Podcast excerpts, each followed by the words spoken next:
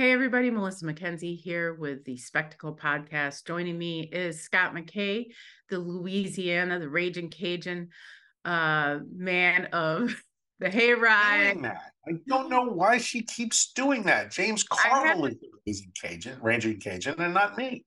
Well, uh, what what are you? Huh? What are you? Um, I don't know. We'll have to come up with a moniker for me, but Raging, Raging Cajun is definitely not it. okay so anyway we have the the um editor of the hayride and RVIVR.com and uh contributing it's more anodyne and, and well done melissa. The american spectator. Thank you scott. Uh anyway and this week we have lots to talk about. In fact i feel like we have too much to talk about because a lot is going on we're going to start yeah. with um, I don't know if all of you have watched the interview between uh, uh, Donald Trump and the M- MSNBC hostess. Um, and for those of you who haven't watched it, I highly recommend it. If you're a politician watching this uh, podcast, I highly recommend watching it because it is a masterclass on how to not let the interviewer frame the debate. And um, Trump, it's one of his best interviews. And basically, uh, it got a lot of people upset, though, on the right in the pro life movement. Um, people are like, Trump has abandoned us. This is terrible, blah, blah, blah, blah. I 100% disagree with everybody's take so far that I've heard um, because I think Trump is doing the right thing. And and in all of this, um, I blame the discussion around abortion right now that we're having, that we're having to have that, and by we I mean conservatives are having to have on Lindsey Graham. So in the post Dobbs uh, time, Lindsey Graham, within a couple weeks, said made a big hubbub and introduced legislation at the national level to um, stop abortion or uh, put abortion ban nationally at 15 weeks. First off, as you and I talked about, Scott, that's a non starter. It's never going to happen. And what uh-huh. immediately happened is all the oxygen got sucked out of the joy of the post Dobbs decision and every single senator and every single Republican politician across the fruited plains was put on the hot spot by the media asking if they were going to do this. And it galvanized the left and it motivated people to come out in, for the midterms, especially young women. And Lindsey Graham knew what he was doing.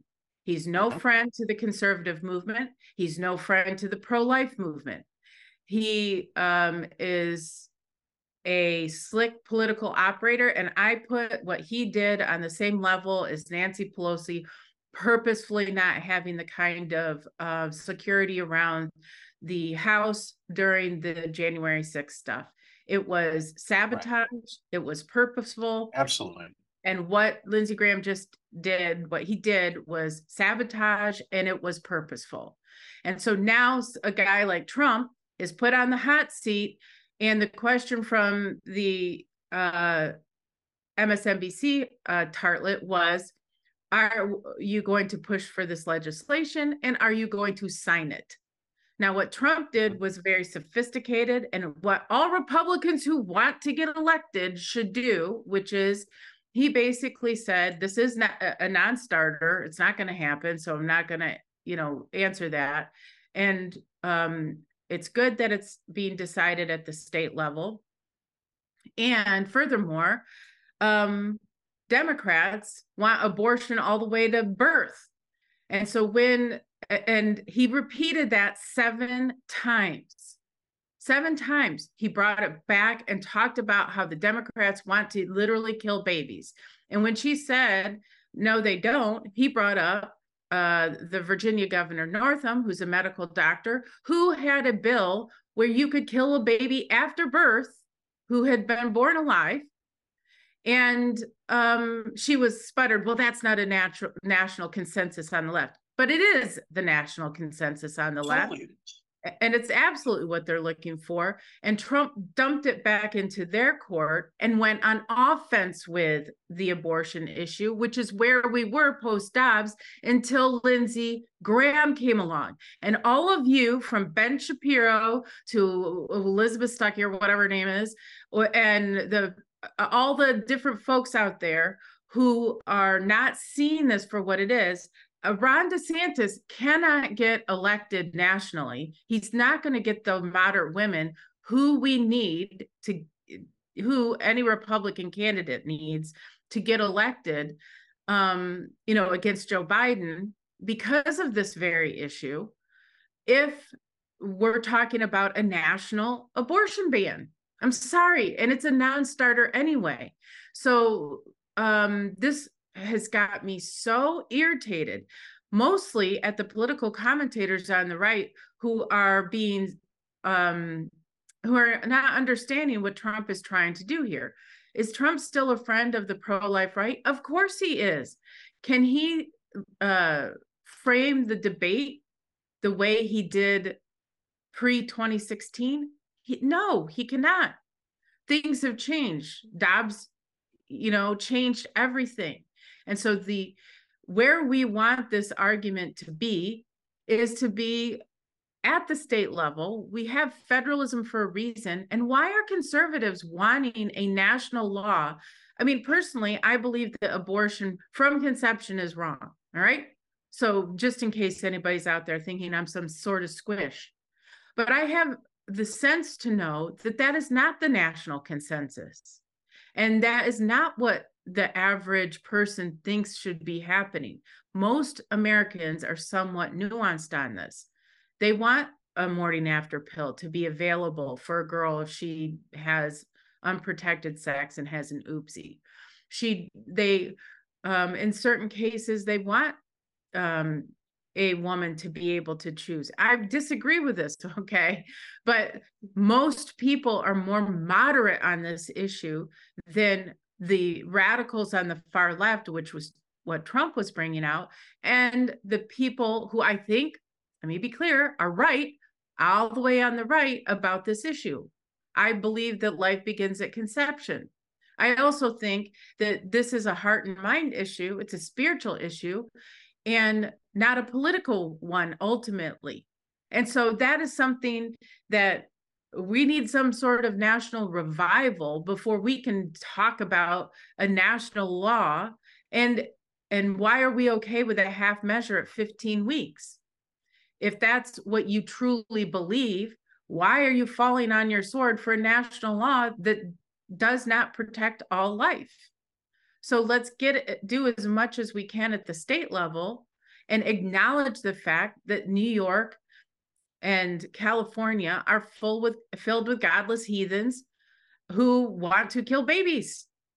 It's a terrible thing, but there's a lot of convincing that needs to be done before a law could be passed to protect babies there and to convince women that it's in their best interest to um uh, and their long-term health and well-being to protect life that they right now the women have been sold a bill of goods and i'm talking a lot right now because i'm passionate about this that they believe that this is a freedom issue for themselves. But what they don't understand and they understand once they've had an abortion that they're never free that they will have to live with that choice they either have to live with the baby that they have or they have to live with the, the choice to be someone who murdered their own child and that doesn't go away just because it's legal. That that sense of guilt and shame does not go away. And the the abortion movement has nothing to help the women who have um, suffered through this decision and too many women learn too late what a mistake it is and the women who don't learn that have a hardened soul because of the choice that they made. And it, it affects them for the rest of their life too in other ways. Anyway, so I only bring this up. I have a post coming up tomorrow where I link to the Trump interview. Everybody should watch it and watch it with rational eyes and not this kind of um fantasy land idealism. And the commentators on the right who are encouraging this nonsense stop it. There is no way this law is come would ever get passed. No way. And it shouldn't even be on the table as it is. Anyway scott what are your thoughts about this? I've i'm okay.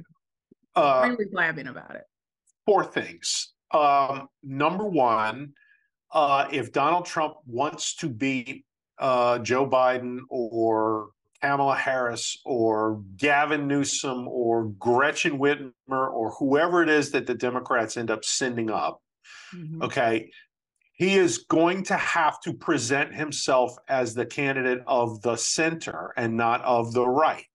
Mm-hmm. Um, and the reason is is that the Democrats have gone so far left that they've actually turned people like Elon Musk and Joe Rogan into de facto conservatives um, even though those guys really kind of paint themselves more as old school liberals than they do, right. um, you know, anything else. So you have got to make yourself somebody that those guys can identify with, so that the cultural zeitgeist is that, well, Trump has his flaws, but you know, he's more or less where the country is.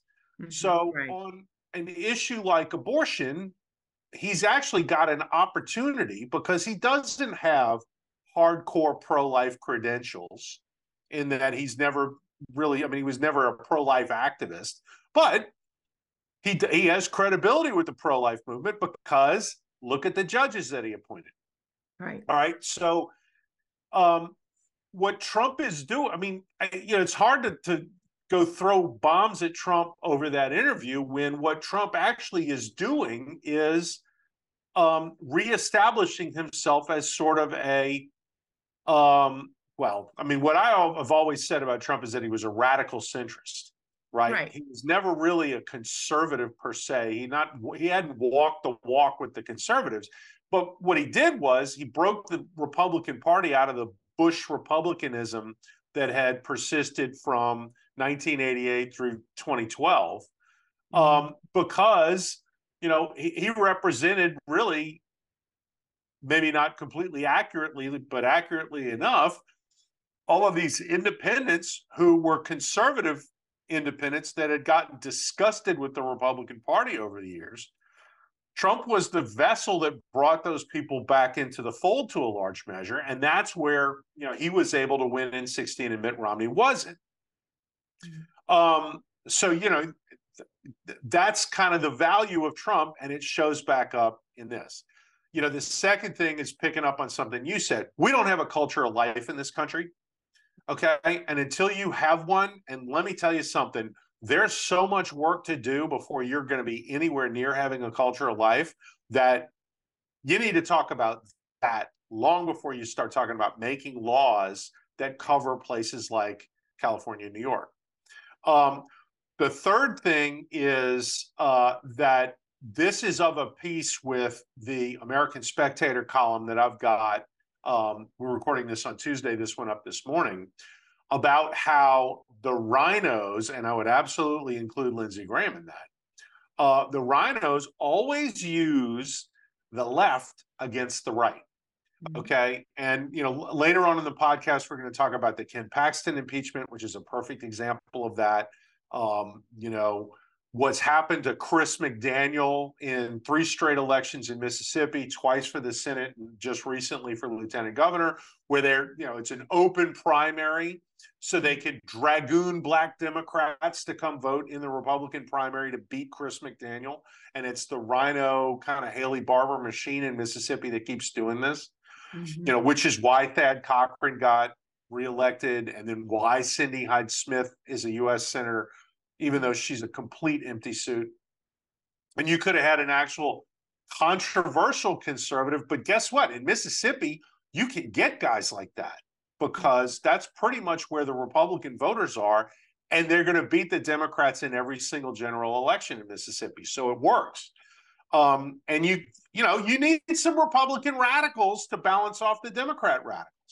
Right. I mean, that, you know, that's the, the one thing that I hate Mitch McConnell for more than anything else is you could have six or eight hardcore Republican, almost Marjorie Taylor Greene types in the Senate if he would let the hardcore conservative states elect them. Um, and then those guys would be the ones that, you know, the, the John Cornyn's of the world could say, hey, you got to cut me some slack on this because these guys are going to take my party over otherwise, and maybe be able to negotiate some things if they would be willing to make those negotiations. The point is, Lindsey Graham goes and sabotages those people, and there were a few of them in last year's elections who actually won Republican primaries because the GOP electorate is there. That's how you right. get a Don Bolduc. It's how you get um, you know, a Masters in Arizona. It's how you get um, some of these great conservatives that ended up getting sabotaged. One of the reasons that they got sabotaged was Lindsey Graham bringing that bill.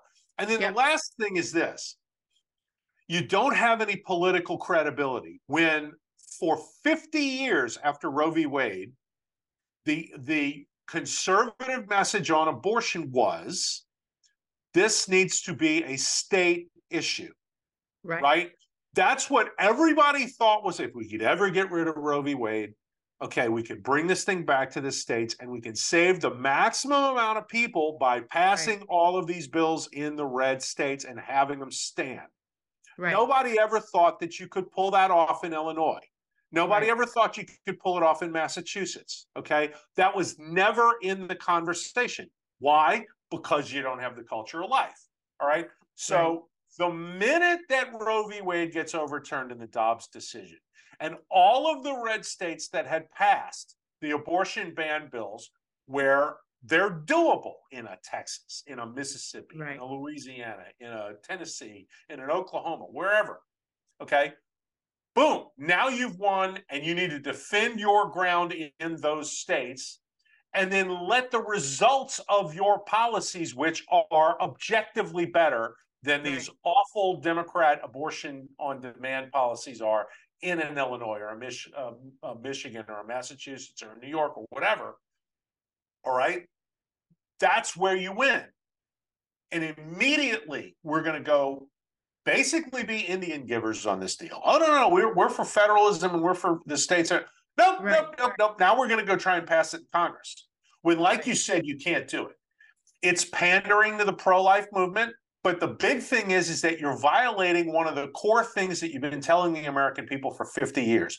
This is the kind of crap the Democrats do. Okay. And they can get away with it because they harvest ballots and they have people on welfare that are dependent on the government and all those kinds of things. Republicans win elections when they convince people that their position is true and that they have the credibility and competence to follow through on it. All right. So when you start doing this stuff, first of all, it's a fundraising ploy. All right. Yeah. This is everybody's going out raising money on on this thing mm-hmm. from the the hardcore pro-life people who, you know, God love them. They I mean, they believe abortion is murder and they're pretty rigid on that. And I get it, but they're not they're not politicians. Okay. They're not the people that are out there winning elections. Right. So, you know, you go and you do this and everything about it is wrong. And uh, of course, the big thing is, is there's no good faith associated with it because what, like you said, what Lindsey Graham did was not an attempt to push a pro-life agenda. It was an attempt to sabotage pro-life politicians in states where they could win but weren't guaranteed to. Right. And so, and this was done. Not only was it done after the Dobbs decision, it was done after the Republican primaries were held. Yep. So what this was is this was a punishment of Republican voters for nominating in these state primaries for the U.S. Senate people that are not like Lindsey Graham. Okay, they wanted I can't remember the other one's name. They wanted the other one and not Don Bolduc, right? right. They wanted the other one and not Blake Masters. All right. right? All of these different yep. these different folks. They, I mean, they wanted to make sure that it was their candidate. When their candidate didn't go in, they looked at it and they said, you know what? We're not going to let these conservatives win. So let's go ahead and let's friggin' tear tear the abortion issue out of, of the state ambit that it was in, and let's turn it into a national issue that mobilizes the Democrats. and they'll, you know, they won't beat our people, but they will beat those conservatives. Here's the thing with that, Scott. All the time along these lines. This is where this is where I have said, and people are like shocked that the there are Republicans in Washington D.C., Lindsey Graham being one of them, who would prefer a Democrat to deal with than they would a conservative Republican. And that McConnell's is, made that clear since 2007. Exactly. Mitch McConnell too. And and I think and he did. He would have preferred to lose than to win and have to be responsible with being on offense. Yes. And and defend the the legislation that he'd have to bring. I think people don't understand the the power that a guy like Mitch McConnell has being slightly in the minority and how that can be appealing. Yeah. Um and so like it, it's unfathomable to people who like to win and not lose. But for the entrenched power brokers in DC, the best thing that can happen is for there not to be change because way the way they make money and the way that they grift and the, the way they have power is to keep things going the same way they've always gone. And so someone like Trump, if you wonder why he's got you know all these indictments and you wonder why they're coming at him with all not one of them they're every single one of them is unprecedented and it has no legal really is is flimsy legally it's a made up thing Right. And Every one of them has a novel legal theory. novel legal theory. Yeah. If you're um, going to indict a former president of the United States on a novel legal theory, and it's right. like, what is that the country we Not once, but yes. four times. Yes.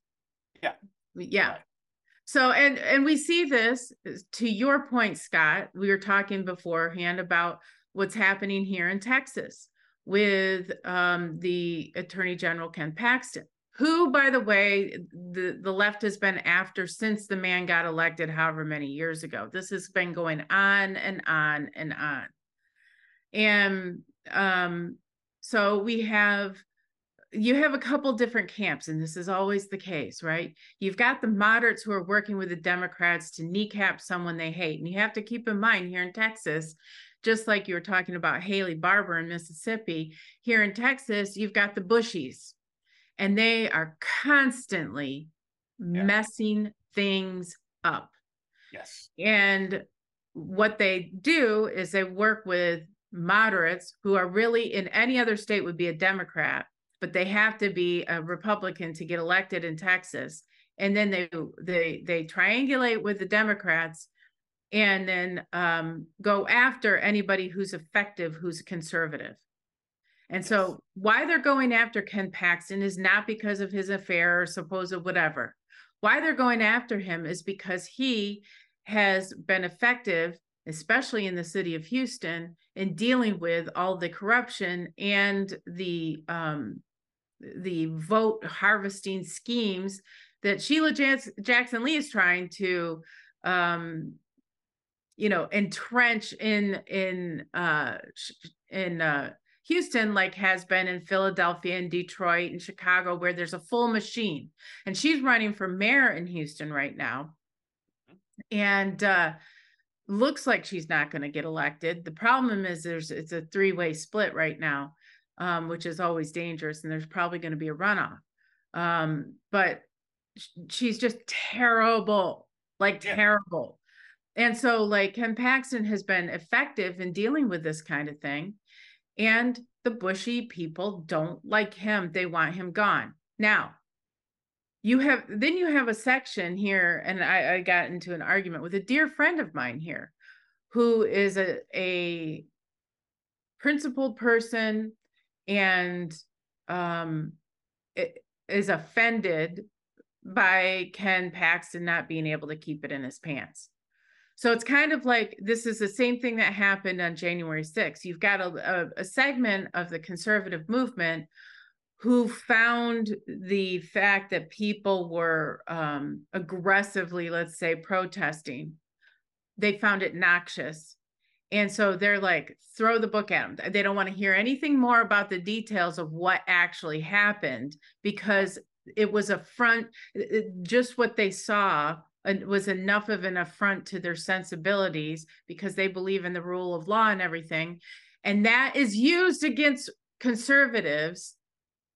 And it's being used against conservatives here in Texas because conservatives do believe in the rule of law and they do have standards. The left doesn't have any, so that well, they can't it, possibly have be violated, you know. This, so, this this comes back to what I'm saying about how the RINO crowd uses the left against the right, right? So right. you you, you like okay, they're going to protest the stolen election on January 6th. Okay, we're going to assault the crowd with agents provocateur and we're going to turn a protest into a riot. Right. And so the audience for this is the goody two shoes uh, conservative crowd who, you know, believes all of the, the things that everybody believes, but cannot stand a mess. Right. So the right. left is like, well, let's just make things make messy. mess. Right. Mm-hmm. All we have to do is make things messy and it will peel off Yep. The goody two shoes uh, Republican crowd, you know, and then the, the leaders of the goody two shoes Republican crowd who cannot govern. Okay. The Bushes proved that completely. Right. right? This is their opportunity. Oh, we're going to take the party back from these wacko conservatives. Mm-hmm. When most of the worst, let's say, wacko conservatives are the ones that understand politics as Democrats play it mm-hmm. and say, well, let's let's operate the way the Democrats do, and there thereby we can get balance. Right. Mm-hmm. So they spent the entire year of 2020 burning down cities, right, and having riots in order that they could gin up their vote. We'll have one very vigorous protest on January 6th and we'll scare the hell out of these people. Yep. And well, it will not that well executed, mind you. It was a trap and they fell into it. Yeah. The theory of this is yeah, good for the goose, good for the gander. Let's scare the hell out of them and make them realize there are limits on what they can do over the next four years with Joe Biden as president. Okay. Right. I don't think that there's anything particularly wrong with that. The problem is you're trying to think like Democrats, they're already thinking like Democrats.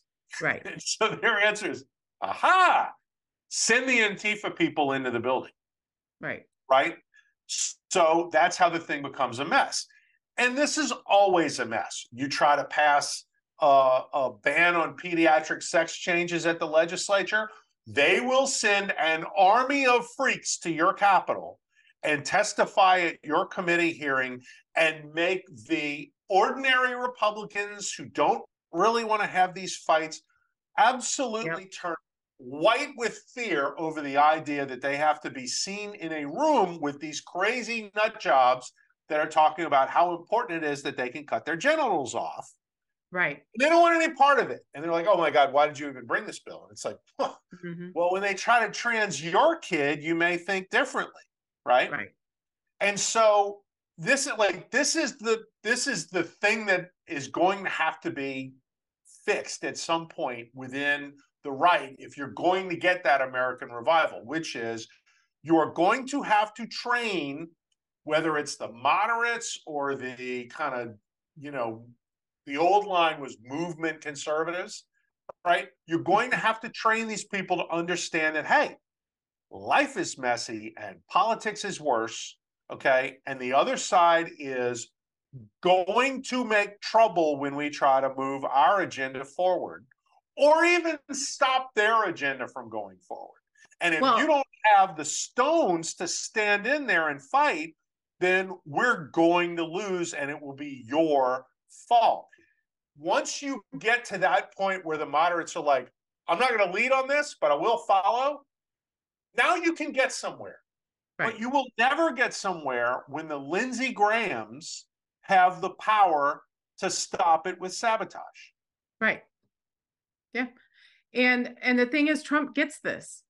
Yes. Just why he's communicating the way he is. He completely yes. understands the fact that the um I just, you know, I if you have idealism, if you're an idealist, don't be in politics.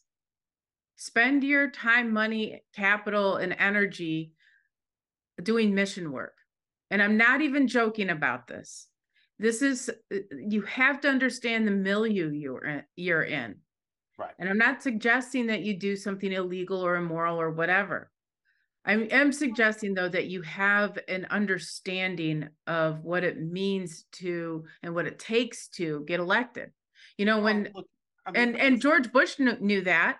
You know the nasty things that he did to John McCain, I think in South Carolina. Right. You know, playing on the racism there. Yeah. He he was dirty, dirty. Mitt Romney, dirty, dirty to get elected. Yeah, well, but it's always dirty, dirty inside the party. Right. Which is, you know, with with Bush and McCain, I mean, those two guys were absolutely two sides of the same coin. I mean, yeah. there was no uh there was I mean, it was a a matter of personalities between those guys, but I mean, you couldn't find a policy that they disagreed on. Right. Um, or if you could, it was because Bush was lying about what he was for. Right, right, right.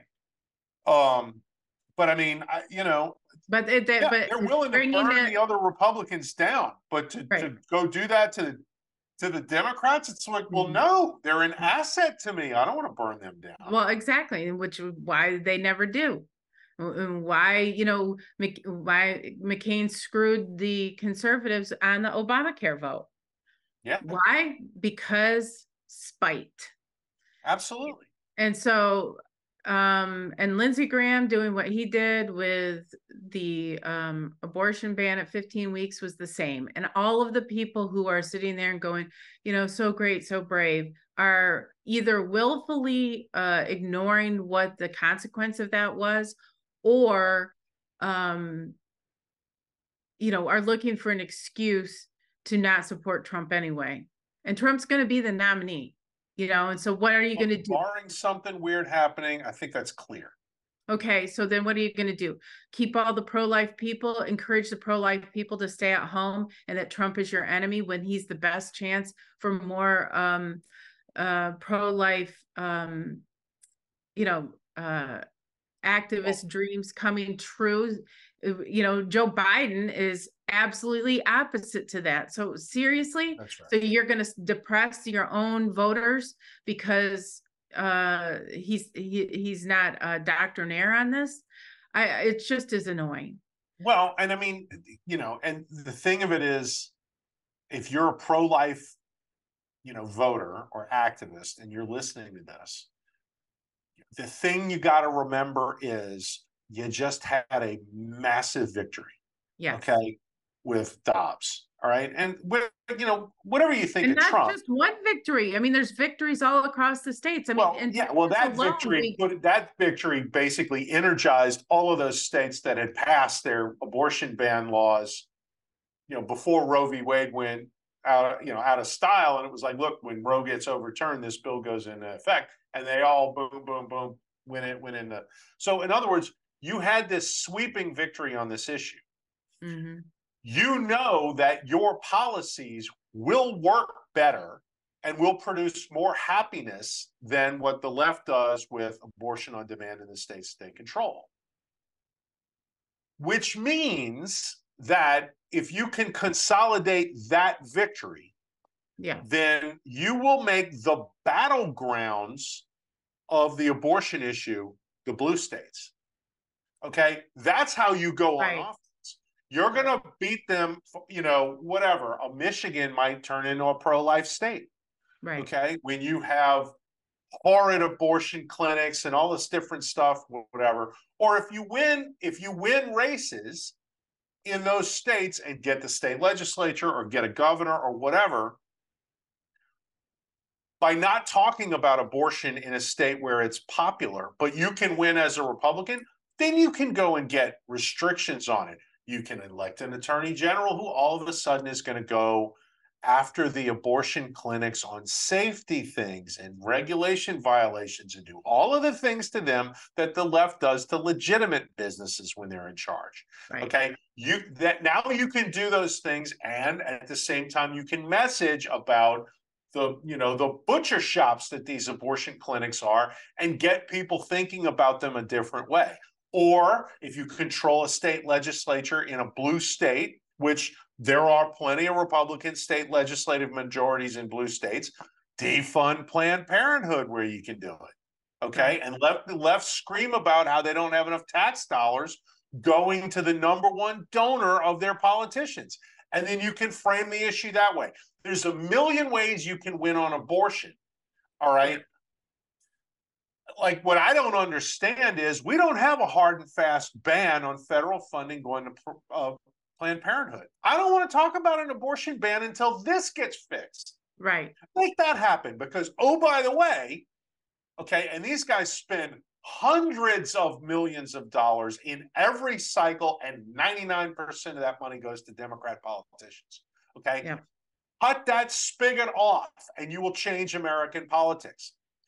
Whether you change the abortion issue or not, you make progress on all kinds of other issues because the Democrats don't have the fuel to win these elections.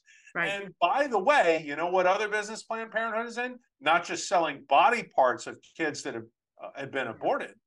They're in the trans game now. The Planned Parenthood is the number one distributor of puberty blockers and cross sex okay? hormones.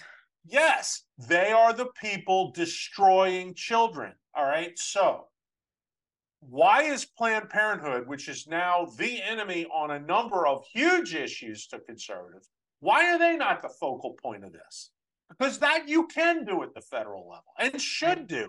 You control the House. There should right. be not a single dollar going to Planned Parenthood.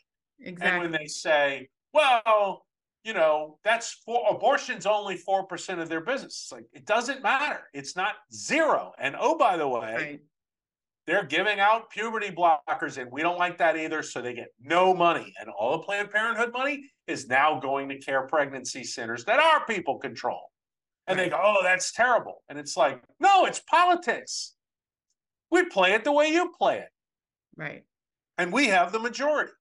Right. And all of a sudden, the spigot dries up.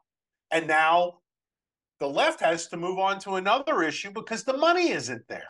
Because believe me, everything about the way the left operates on abortion is about money. Yeah.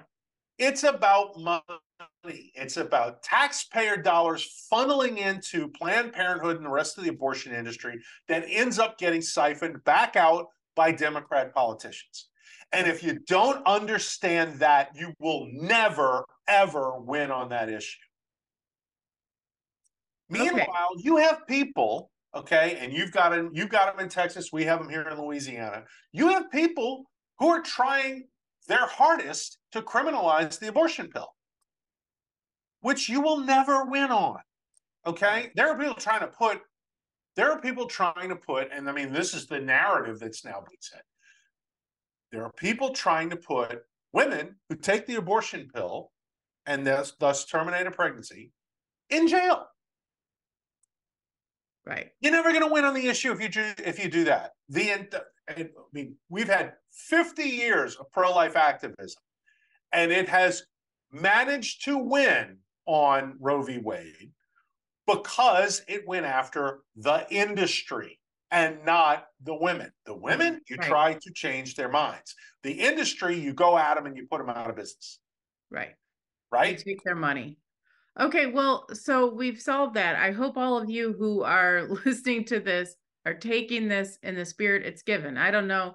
I'm I'm ardently pro-life. I also know that you cannot make any difference whatsoever if you are not governing governing. And too often on the right, people don't understand the nuances of these politics because they're so exercised and i understand it one one yeah. murdered baby is one too many right. um we also have to understand what we're, what we're dealing with and a joe biden presidency does not get us to where we want to go right. so think about that or a you know um, kamala harris or Gavin Newsom or whoever ends up being the. Nominee. It's impossible for anybody who's even remotely rational on the abortion issue to get nominated as even even all the way down to the Senate, really, mm-hmm. um, as a Democrat. Right. I mean, they are they are far and away the radical party when it comes to abortion. Right. But they they've been able to frame this narrative largely with the help of the RINO crowd like Lindsey Graham. They've been able to frame this narrative in exactly the way that hides how radical they are. Understand this poll after poll after poll will show that the Democrat position on abortion, which is abortion on demand up to and even after birth, has no more than 15 or 20% support by the American population. Right. Okay. And you're right. Trump needs to say that over and over and over and over again. I am not a radical because I oppose that position. Now, you know, what what the resulting position is when we defeat the Democrats' position is up for negotiation. But you have to have me as president if we're going to have any kind of rational solution to this because the other side wants to kill every baby they can. And and if you can't talk about it that way, you know, Rand Paul is as pro-life as you can get. And when Rand Paul talks about this issue, he refuses to discuss anything but the fact that the Democrats want to kill all the babies. And they, they've stopped asking him about abortion because of that. Right. Uh, you know, and then the other thing is, uh, so in other words, we're having this uh, this uh, statewide cycle here in Louisiana, and Friday night there was a gubernatorial debate that all of the seven major candidates uh, were in it. And abortion is a consensus issue in Louisiana. Okay, so the abortion bills that went into effect when Roe v. Wade went away, um, most of them were actually written by Katrina Jackson, who is a left-wing Democrat in the state legislature. She's, you know, but she's pro-life. The Democrat governor who's outgoing went in, he said he was pro-life. And I mean, there's there's there's no real viable pro-abortion um, contingency in Louisiana. Right. So, what do the media idiots that run this debate do? They spend 20 minutes out of the hour to start the debate on abortion.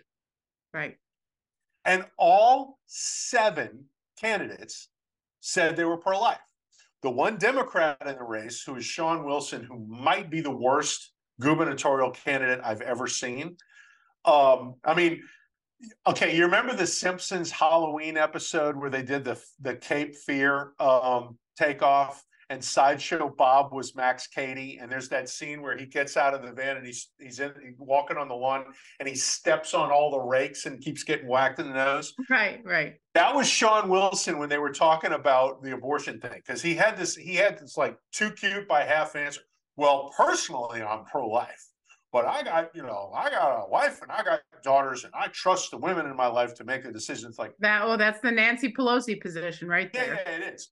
But so the deal is the way the rule the debate rules are set up is that when somebody mentions your name in their answer, then mm-hmm. you then get, you know, 30 seconds to rebut it. So he goes and he does this this deal and he's gonna and he's gonna mention his position on abortion. Everybody else then brings up Shawn Wilson's name and says, "Oh yeah, by the way, that guy's pro pro abortion. He's lying. He says he's pro life."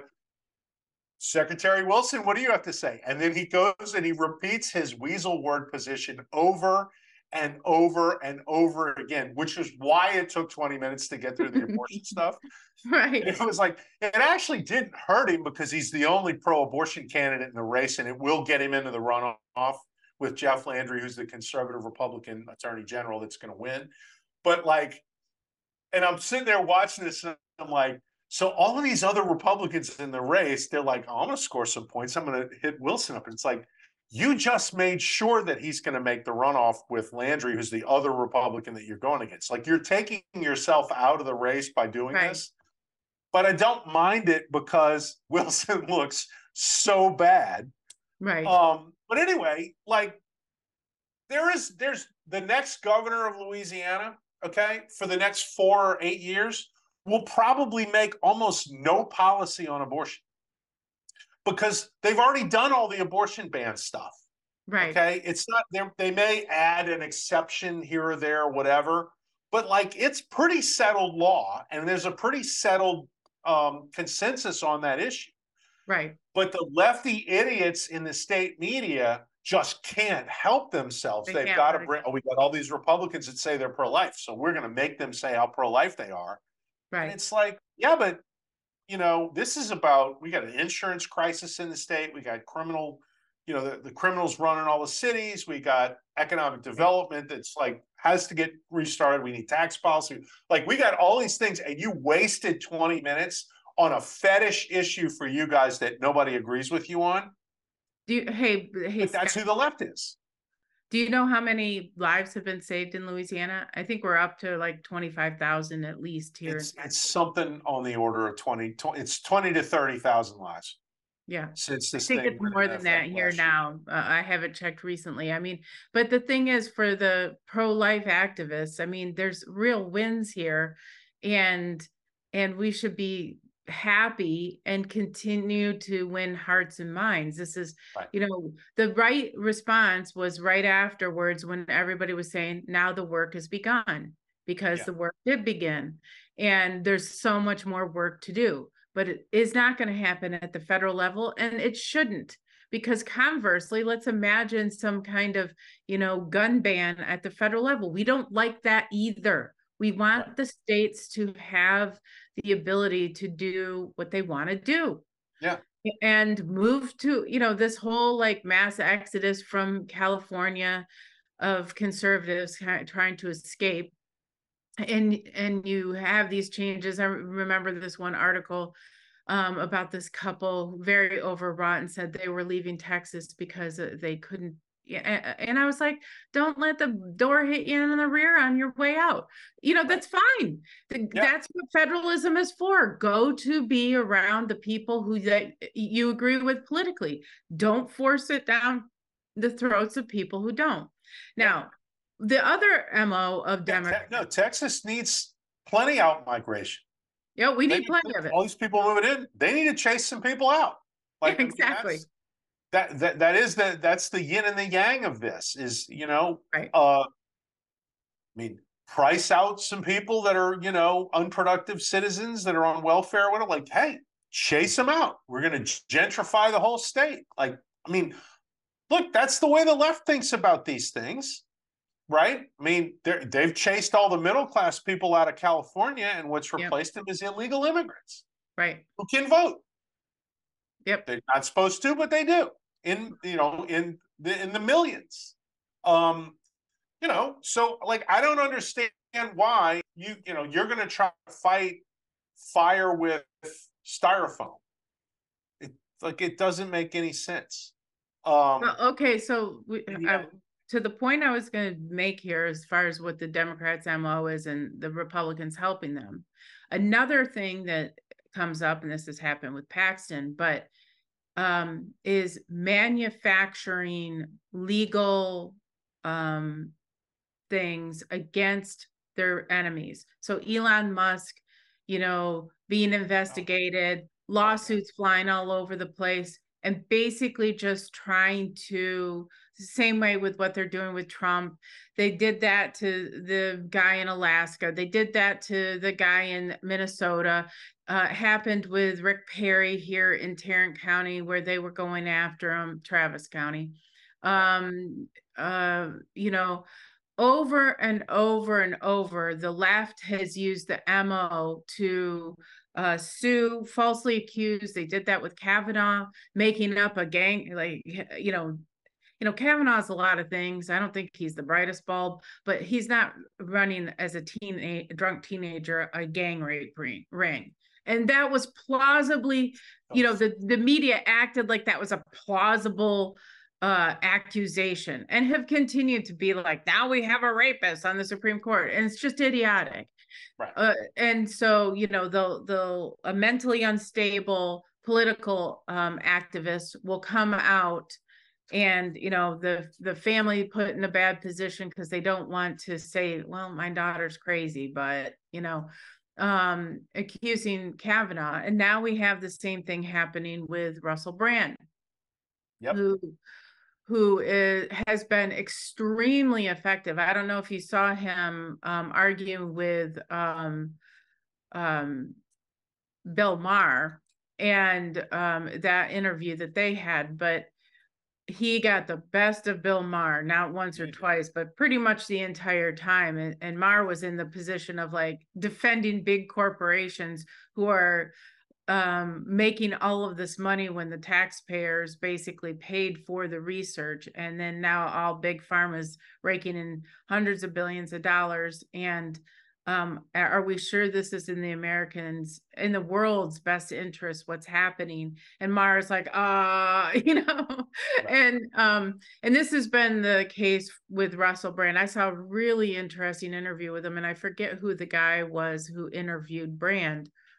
Um, but it was a very thoughtful, um, and so he's reaching some interesting um people because on the one hand, he's not overtly saying um making political like I'm a Republican. He's not saying that kind of thing. Well, he's coming you know, into question. I mean, I think he's still very much left of center. I would oh, put yeah. Russell Brand in the same boat as I would put Elon Musk and Joe Rogan and some yeah. of these guys. Like right. he's right. kind of an old school liberal. Right. RFK Jr. I would put in that. Boat. Yeah. Like they're not with us. It's just that the the they're kind of a more Obamaist crowd that has yeah. taken over the Democrat Party is right. so far off the the, the mainstream um, uh, of American politics and culture, but they've managed to capture the institutions that drive it right. to kind of bootstrap themselves into positions of of um, you know uh, prominence, I guess. And that leaves a guy like Russell Brand aside, and he sort of gets to some degree red pilled. Um, you know, and so yeah, he's a I mean, he's got millions of people on YouTube and does this, you know, this whole thing. But what he does is he challenges the things that everyone knows are lies. Um, you know, whether it's pharma or whether it's any of these other things. Um, and of course, Bill Maher still works in mainstream media. Um, and mainstream media, you are not allowed to criticize big pharma because that's like a third of the ad dollars that flow into uh, all of these, you know, uh, megalithic media corporations that control all the channels. Um, and so, uh, you know, I mean, like you're not allowed to do that. So of course, Bill Maher is going to going to get in Brand's face when he talks about these things. But the point is, is that he's bad for business for all of these guys. All right. So first thing out of the gate, boom, the Daily Mail in UK, I guess it was the Daily Mail or one, of the, one of the big papers in, in the UK goes in, oh, we've had a four-year investigation. It's like, well, no, what you had was a four-year fishing expedition when this guy began to go off the reservation and do some things that y'all didn't like. And so you went out to try to find people that, um, you know, he had encounters with that they may complain about. And, you know, the big thing is, oh, well, you know, he, he's a rapist. And it's like, okay, well, what's the, what's the allegations? Well, she'd already been in his house and had sex with him once. And so she goes to his house and has sex with him again, um, except this time she says she doesn't like it. And then supposedly six other times she shows up over there. How many really times bad, do women get raped? Really bad sex, really bad sex over and over again. Man, how many times? Do, I, mean, I don't know any women that like get raped and come back for more. Right. I don't know anybody like that. Um, you know, and there's another allegation. Well, he had sex with a 16 year old. It's like, well, that's the age of consent in Great Britain. Right. Like nobody denies the fact that Russell Brand was a dirtbag his whole life. No, right. he doesn't deny it. But he, he doesn't deny it. Yeah. He put his his responses out. He says, "I've been very promiscuous." Okay. Mm-hmm. Um. So like you know you have all this stuff, and it's like yeah, but none of this is actually news. Everybody knew that he was a sexual bad boy coming up as a comedian and a and a you know actor and a TV personality. Everybody knew that about him.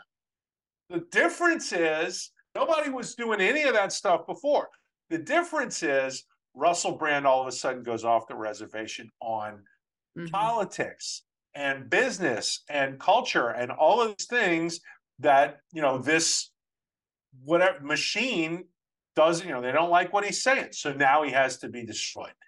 Right. You know and the thing is is like i'm not a huge fan of russell brand. I agree with all the stuff you say. things that he says are thoughtful. You know I, am not sure how genuine I, I really agree all this is but it's clear what's happening here between well, I think uh, Russell Brand is, is, and I, I don't think it matters. Like in some ways, I, I look at no, it doesn't matter. That's my point. I look at what he says, and half of it, I, am like, ah, you know. But uh, and it's not like I'm paying attention to what Russell Brand's coming up with day in and day out. My thing is, is that anyone who challenges the power structures that currently exist, whether it be in the media, politics, or whatever, is being destroyed. And yes. and Trump said something in his interview. He's like, I don't think we have much of a democracy right now. You know, and the you know the clearly the info babe was kind of like, oh, you know, and I'm like, and she was trying to say, and I, I'm bringing this up because it it it pertains to what's happening to Brand. She said to him, to Trump. So when you get appoint an attorney general, are you out for revenge? And are you going after your political enemies? And I'm like, all Biden has been doing is right. using the DOJ as his personal Gestapo to go after his political enemies. And now we have a um uh you know we have Trump being put on the hot seat and what he said was I just want somebody who deals with the law fairly and believes in the rule of law.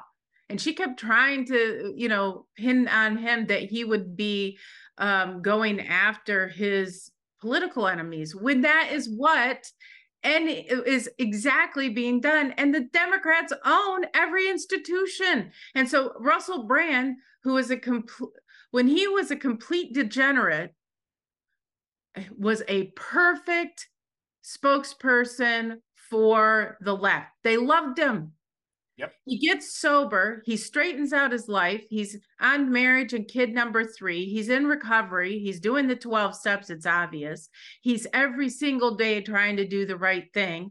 And he's trying to have honest conversations. Whether I agree with them or not is immaterial. The fact is, is he is allowed to do that but not in this political climate. No, sir. If he is not saying that big pharma and the government and wars are great, you know, the fact that he's asking questions about the Ukraine war, well, how dare he have questions about an utterly corrupt state having being used to money launder money through from the West through a war, which is getting people killed. Oh, heaven forbid you know so all of these types of things that uh, you know perspectives that he has in the audience and I, i'm curious do you know who his audience is? Like i i don't actually know like who uh, i mean he's I got millions of people following him but what's his I understand it his audience is pretty similar to jordan peterson and andrew tate. It's it's and, and rogan. It's it's very much the same people um so you know his his may skew a little younger than rogan's but I think uh, it's pretty much the same folks.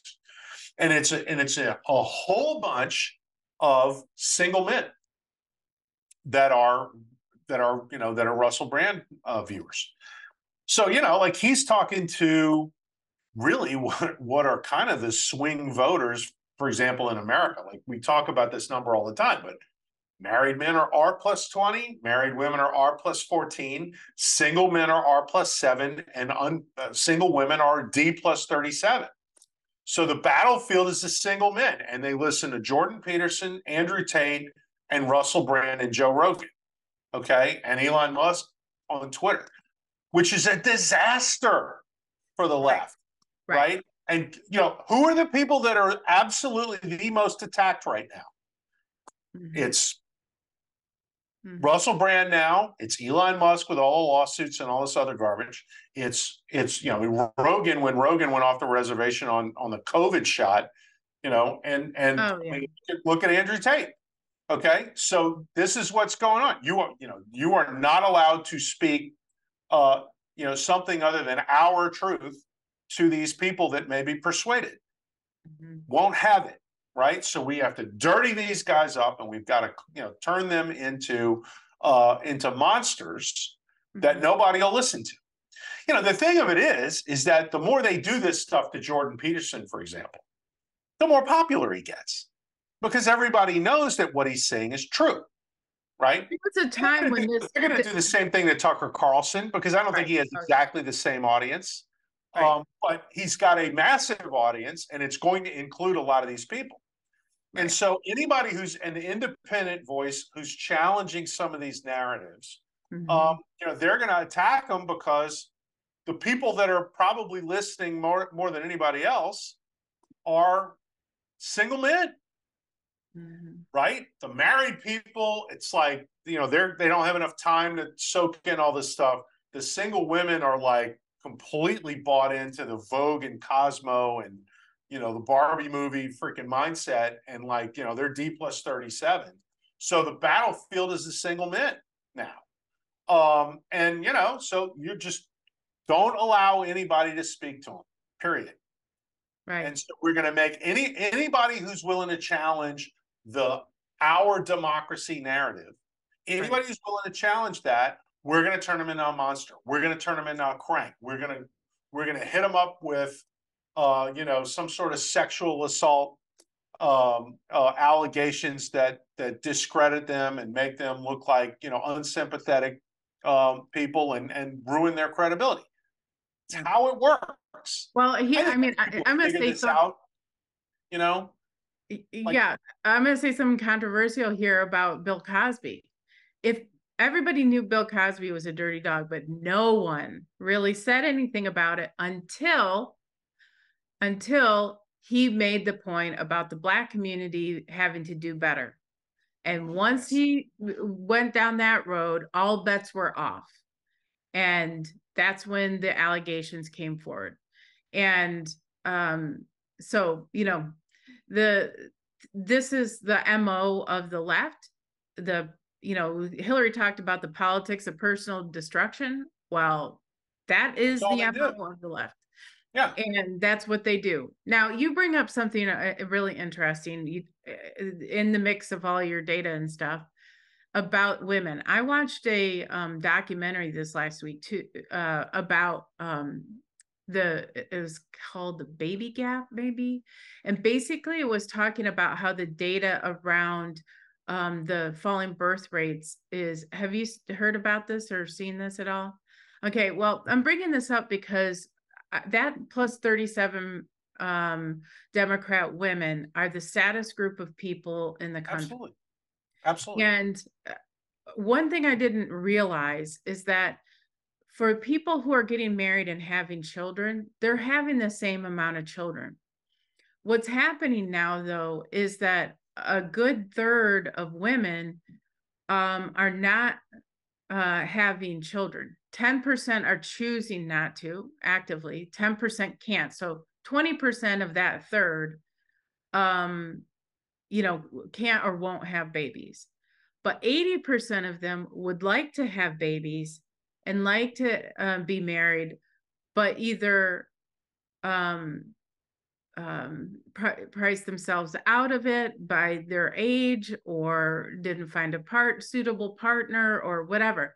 But the interesting thing about that to me was when they were interviewing, um, and, and, now this is anecdotal, um, but as they interviewed all these young women, so many young women in their 20s and 30s are completely, totally brainwashed.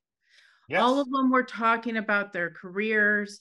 All of them were talking about the um how they wanted to advance themselves and they were just having fun and unattached and whatever their prime years for finding a mate and and having children they were spending on frivolous baloney uh-huh. And I have news for these young women. If any of them happen to be watching this, you can have that frivolous time, by the way, once your kids are grown.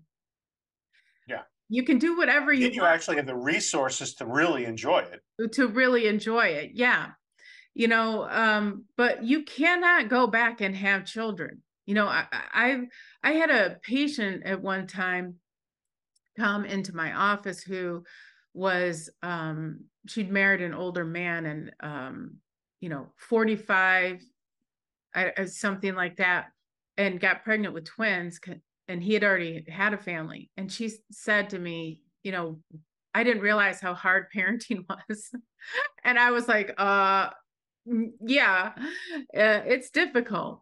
Well when you you're meant to have children when you're younger and and i understand that some people just can't find a mate you know and i feel really badly for those people like who are sincerely looking and and time goes by and they don't find that person. Melissa, let me interject this real fast and then uh, uh the culture okay the mm-hmm. culture is built to make it harder for people to find a mate yes and it's not an accident it is a real thing it's and and you can see it in all the TV shows you watch, in all the commercials on the TV shows you watch, in all of the um, movies that are out there, in music and everything else. It's all, I mean, it's all built to deny people the impetus and motivation to get married and make even look even the dating apps are set up to keep people from getting married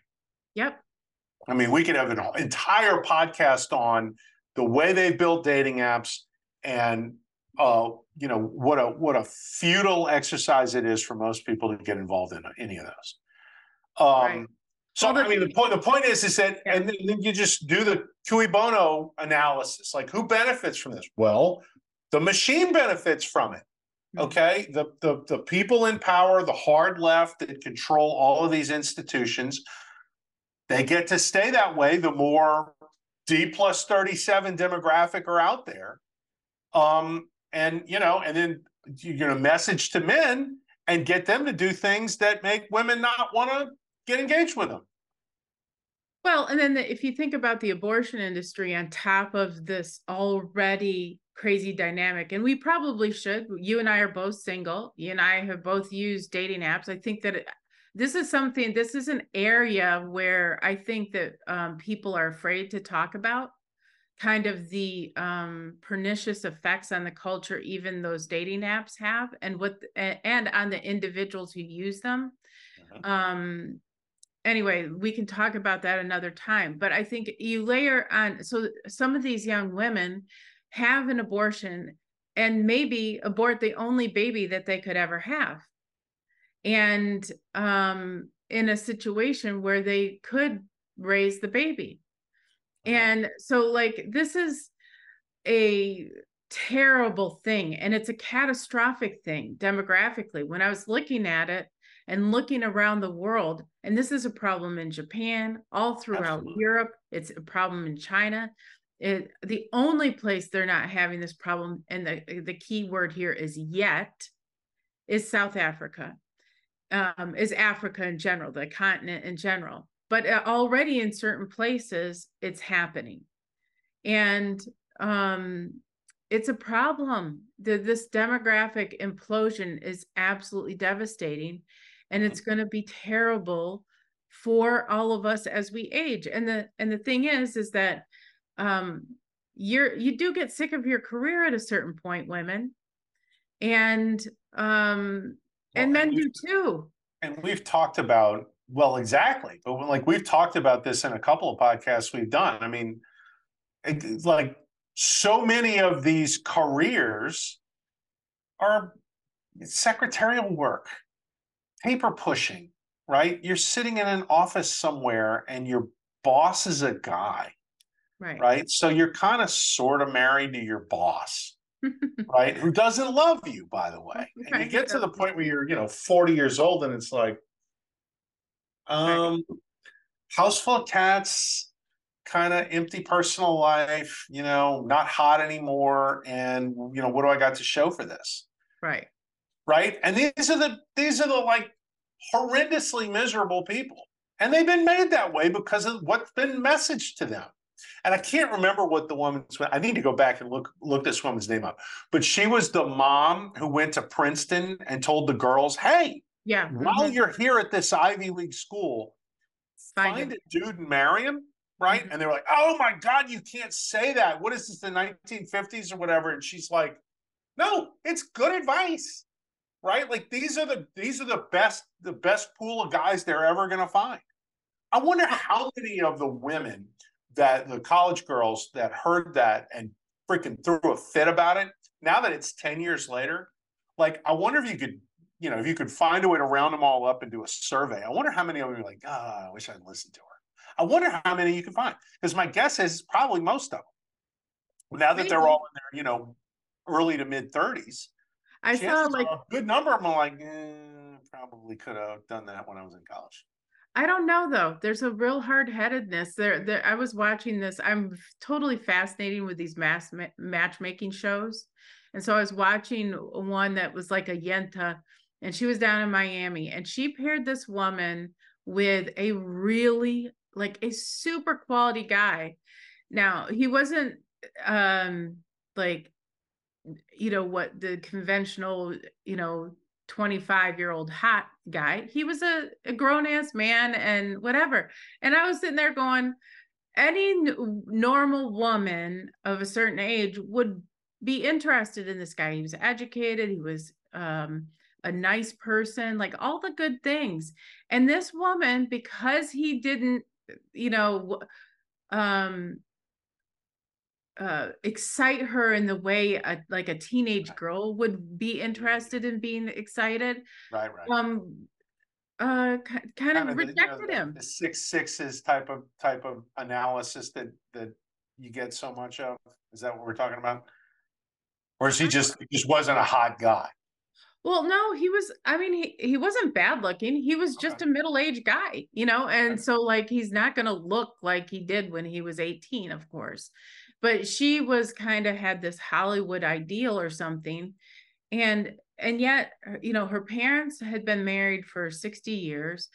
They wanted a grandchild. This woman was 40 and she wanted very much to have a baby. And i was like if that's what you want you are doing everything opposite to get what you want. You know what well, i mean? but that's the brainwashing that you're talking about. Yeah.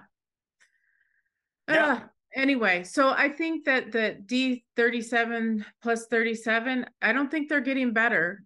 And I do think that the the young men um, who are listening to um, the Russell Brands and all of these guys are a real threat to um, the power structure. Uh-huh. Um, and it's a weird situation that we're in where uh, we have this kind of dichotomy between men and women. Um this kind of and there's a fight. Are we going to have uh, this kind of weirdly feminized overly protected kind of covid society forever where everything is a i wrote this last week uh-huh. um, about the surveillance state and how every single part and piece of our life it's like a psychotic mother always watching their kid, never letting their kid have some freedom. You know, we have a whole society now of that parent who, you know, like slathered their kid with uh, zinc and then put long sleeves and you know the little kid is like walking out to the beach you know right. and not going to get any sun and the kid's allergic to everything and can't right. eat this and can't eat that uh, we have a whole society now kind of run that way and big de- mommy government is going to surveil us and make sure we're we're doing what we should yeah. for our own good absolutely and it's well, got to I mean, stop. well and this you know um here's like just one kind of thought to throw out at you from a cultural standpoint okay but we're going to talk about the single men who are r plus seven and the single women who are d plus 37 Okay, so um, and I mean we've talked about this a million times. All the movies, uh, the girls beat up the guys in the movies, right? Like the, all of them, like TV shows, everything. It's all of the ads.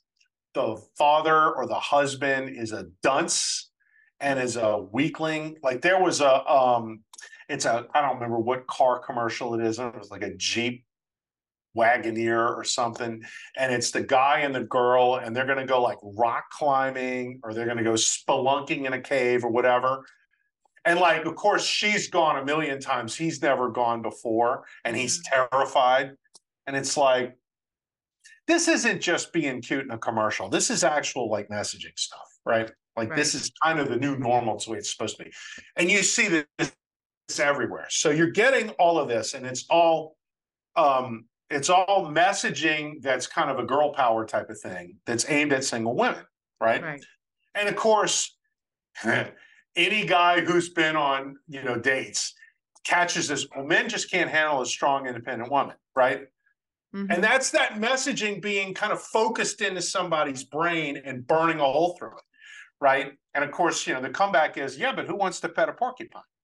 Um, so anyway, the deal is men are insulated from this a little because most of the culture that so many men ingest, okay, is not books and TV and movies and you know like stories per se because sports eats up so much of their time, right?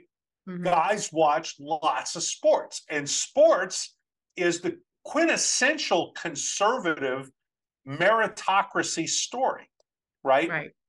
And so you know, what do you see with the left? It's nonstop attacks on, oh, you know, these guys, these football players get concussions and it causes brain damage and does like, yeah, but that guy's worth $30 million and every single poor kid in America would be him in a heartbeat, regardless of how many concussions he's had. Like, mm-hmm. that's the trade off and everybody's for it. You know, he's got generational wealth in his family. Like, you know, make sure the guy's getting paid and make sure that he's you know, uh, not going broke after the fact. And, you know, hey, that's the trade off. Oh, no, no, we can't have that because, you know, we have to do these things. And so they're changing the game over and over again to make it safer. Right. And it's like, so you watch an any NFL game, and I mean, the minute there's an impressive tackle, the flag goes out and it's targeting, and the guy gets thrown out of the game, and the whole bit, it gets fined, and the whole bit. Um, and it's all because you know they don't want to show brutality to this overly feminized audience that that keeps coming up. And half the merchandise the NFL is trying to sell during the commercials during the games is aimed at women. And it's like, yeah, but they're not even watching. And the guy, like the, the people that are buying that merch for the women are their husbands and boyfriends. Hey, if you're going to go to the Eagles game with me, you need a jersey, right? right. yeah. Um, so, but anyway, the, the the impact that sports makes on sort of the cultural intake that all these men get um, mm-hmm. makes it more difficult to turn them into the woke drones that it's increasingly easy to turn single women into. Um, hey, by the way, I don't mean to cut you off, but I was thinking about um I'm really like kind of excited about what Deion Sanders is doing. Like they had a, a third good week. You're not happy about it. It's not that I'm not happy about it. That's the most overhyped team in the history of football. Oh, there's no question about that. Colorado but... State is horrible, horrible football team. Will win four or five games in the Mountain West. Mm-hmm. And they took Colorado to the wire and should have won that game, but for right. the 16 penalties they committed and like constant mistakes they made, Colorado's going to play Oregon and it's going to get ugly. Fast. All right. Well, I'm excited about seeing that game. Um, I mean, they're look. Don't get me wrong. Colorado's fun to watch. Yeah. This oh, the whole college landscape has changed, and I'm like, they're gonna go seven and five if they're lucky. Like, give it a break, will you? well still that that's a big change i don't know it's it, a nice so change like, but it's this is so over the top it's not even funny okay so the interview i'm just going to say this one thing because I, I i was impressed with the um interview that Deion Sanders gave but with espn before the game started and he was his language and the way he was talking so there is a um a, a psychologist who has talked about basically uh, uh, learned helplessness and how to be happy. Uh, Seligman is his name. and he, he talks about the power of language and and how and predictive it is and everything and everything out of sanders mouth both to the the newscasters he was talking to and also about his own team and what they were trying to achieve was textbook in how to to build up um, and have belief. Now after the game, he said, "Well, we played but like hot garbage." And you know, we ultimately won, which is the important point. He was honest about what the team was like, but you know, it was a bad day, but we won, so okay. Yeah. But I thought that you know the caveat to that that Bill Arnsparger used to say when he was the coach at LSU is is well, if you're going to play like shit, at least win the game. right. Well, you know? It was an ugly win, but it was a win, and it goes in the win column just the same. You know, right. um, and that was what that was. I, I just think that um, that kind of um, positive uh, messaging to a, a, group of young people and then uh, coupling that with the hard work and all of the other things that he's like championing and discipline and uh-huh. he's kind of saying some things that um a lot well, of he's saying the things that successful coaches say well that's I mean, right like i you know like and he's gonna be successful there but but like you know if you want to if you want somebody that it's i mean talk about using pop psychology in a competitive uh, thing is PJ Fleck, who's the coach at Minnesota. Mm-hmm. I mean, it's like a cult that he builds. He has this whole thing about um, the the the motto, and, and, it was at Western Michigan where he first started coaching, and now mm-hmm. it's at Minnesota. Is row your row the boat, mm-hmm. right? Because the guy who's rowing the boat is not actually watching where he's going. He's trusting that his rowing will get him where he wants to be, right? And so it's all about look, forget about results your job is to make maximum effort within the process, and mm-hmm. that will drive the results. Right. Nick Saban talks about that too. It's all about the process. It's not right. about you know who's winning. And so you know every time one of these reporters asks Saban about you know wins and results or whatever, he bites their head off because to him it's all about the process. Um, but like that, you see that across the board with good sports coaches. And I mean, again, right. That is a meritocratic society where it's you have to do the right things with sufficient effort and sufficient um, um, constancy to drive the results that you get. There's no other way to do it. And if you could build that in everyone's life, there would be no reason for radical political change or any of that kind of stuff because people who consistently do the right things with maximum effort are consistently successful after right. a fashion. Mm-hmm. And you mm-hmm. don't have enough of them. And so, oh, well, we have to change the system so that the people that don't do the right things can actually make out. How well does that work? And the answer is it doesn't, but it does create more miserable people who will then work, you know, vote for the radical change. I do. And it all comes down to this, by the way. It all does. It really does. Which is why I brought it up because I think it's such yeah. a central thing, and it's been exciting to see the um because sports is kind of back. I i felt kind of like it was limping along after covid. This is a year that i feel and, the, and all the black lives matter kneeling and for the national all that stuff is that is finally passed and i think people particularly on the right don't give themselves enough credit because the NFL and and you know NBA and some of these other sports really took it in the wallet when the fans reacted so negatively to it. Right. Um, and you still got these people that are like, ah, I don't care about pro sports. no, no, no, no, no. Take the win. Take the win. They have end racism in the back of the end zone in all the stadiums in the NFL. I don't know if you've seen that. No. Which is kind of a whatever. Okay. I mean, that's like kind of, I'm sure they focus grouped. Love people. least offensive thing they could put. I love it. It's like like there's a whole lot of people who are like, yay, racism. Yeah, exactly. Well, why would you want to end racism? It's like, okay, all right, fine, I get it. This is sort of a sop to those guys that keep them from kneeling, right, and yeah. destroying everybody's money. But it's, you know, it's kind of when it's like, yeah, yeah, whatever. Right? Like we all get it. Right. But like you don't see the woke messaging out of the NFL and the NBA and baseball mm-hmm. like you Yeah. saw five years ago, right? That's gone. They have given that up, and it was conservatives who forced them to give it up.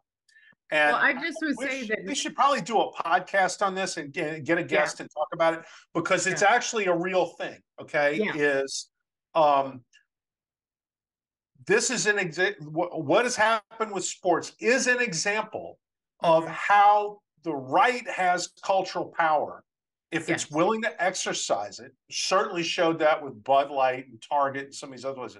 But the right has the cultural power to force corporate America, of which these big pro sports leagues are leagues are part. You can force them to change their behavior. yes, That is what needs to be celebrated rather than ah, I swore them off and I don't have any. No, no, reward them for good behavior, punish them for bad behavior, hmm and what you're going to do is you're going to get the woke people fired because they're going to understand, well, no, you're actually doing the wrong things and costing us money, so you got to go. And Right. that's how you actually can retake corporate America. And if the right would get serious about this and understand carrots and sticks when it comes to, um, you know, these big corporations, you really could get somewhere without having to go win all the elections. Right. Well, and I, I think like what you say, you know, take the win. I think that everybody should take the win. I've actually enjoyed watching sports this year. This is like the first year in many years Pretty, where that's pretty good football year so far. Yeah. yeah, it's been great. And so like I think that the America eh, through this kind of process may, might find its way again. I mean, I'm hopeful. We'll see. Yeah. Um and there just needs to be more community joy and it's been it's been fun seeing that happen again in a in a more um a less politicized way and just a more enjoyable way where everybody's just having a good time together and um and letting the rest of this crap go. And i Yeah, do well- think that the happier that people are the worse it is you know they're struggling uh financially and they're struggling with inflation and they're struggling with all those things and they're having but if they're having joy with some of this stuff over here that's kind of a toxic brew for democrats because they want everybody to be culturally miserable and just enough people at the top to be economically good and then they don't care really about the people. And so like this is um we'll see what happens in the you know this next election cycle but i think people are sick to death of how things have been the last however many years it's, it hasn't been good Yeah. and um so hopefully people are ready for something positive to happen we'll see There are right. always green shoots, Melissa. You just got to look for them. Yes, always. Well, and the thing is, I, I there are lots of them right now, and I guess that's what pisses me off so much about like Lindsey Graham. Not to end on that note, but is that he deprived the pro-life movement by what he did of Yeah. the of the joy of the win. Yeah. and um, purposefully did so, Yeah. and and even now people are playing along to his stupid fiddle. So like we should still be celebrating the Dobbs, Dobbs win. We should be ce- celebrating the changes in the lives saved and we should be working and plugging away at the state level bit by bit to win hearts and minds. And and it is possible to do that. Dobbs Yeah. didn't get overturned without systematic work. All these laws that have been changing systematic work the cultural things that are happening where you know target and everybody's backing off this esg bull you know because conservatives have dug their feet in and been like no. And then average people too are like well yeah this is stupid. I mean we can't say this out loud. We don't want people to know how we really feel but yeah this is true this is stupid. And and so like hearts and minds are being won Mhm. and um, so your revivalist manifesto, everybody should go out and read it because that um is a positive message for you know what America can be again. And Yeah. you know, so be encouraged and don't Yeah. listen to the Debbie Downers, especially when it comes to pro-life things. um, there is a way to win that there, we've shown that there's ways to win and we're, we are winning. And so, all right. So thanks for listening, everybody. We'll see you next week. Um, thank you for, um, making this a really good episode, Scott. I think this was Yep. something that One of the everybody needs to hear. And, um, you know, go over to the American Spectator. Both of us have pieces up about the topics that we're talking about today and read us there. Um, and for those of you who watch this and are at the website and whatever, and know that we've had emailing issues, we're fixing them. Just know that. So um, I wanted to put a little PSA there at the end for those of you who are like wondering what's happening to my emails. We're getting it fixed. Anyway, so thank you all for listening. Uh, we'll see you next week.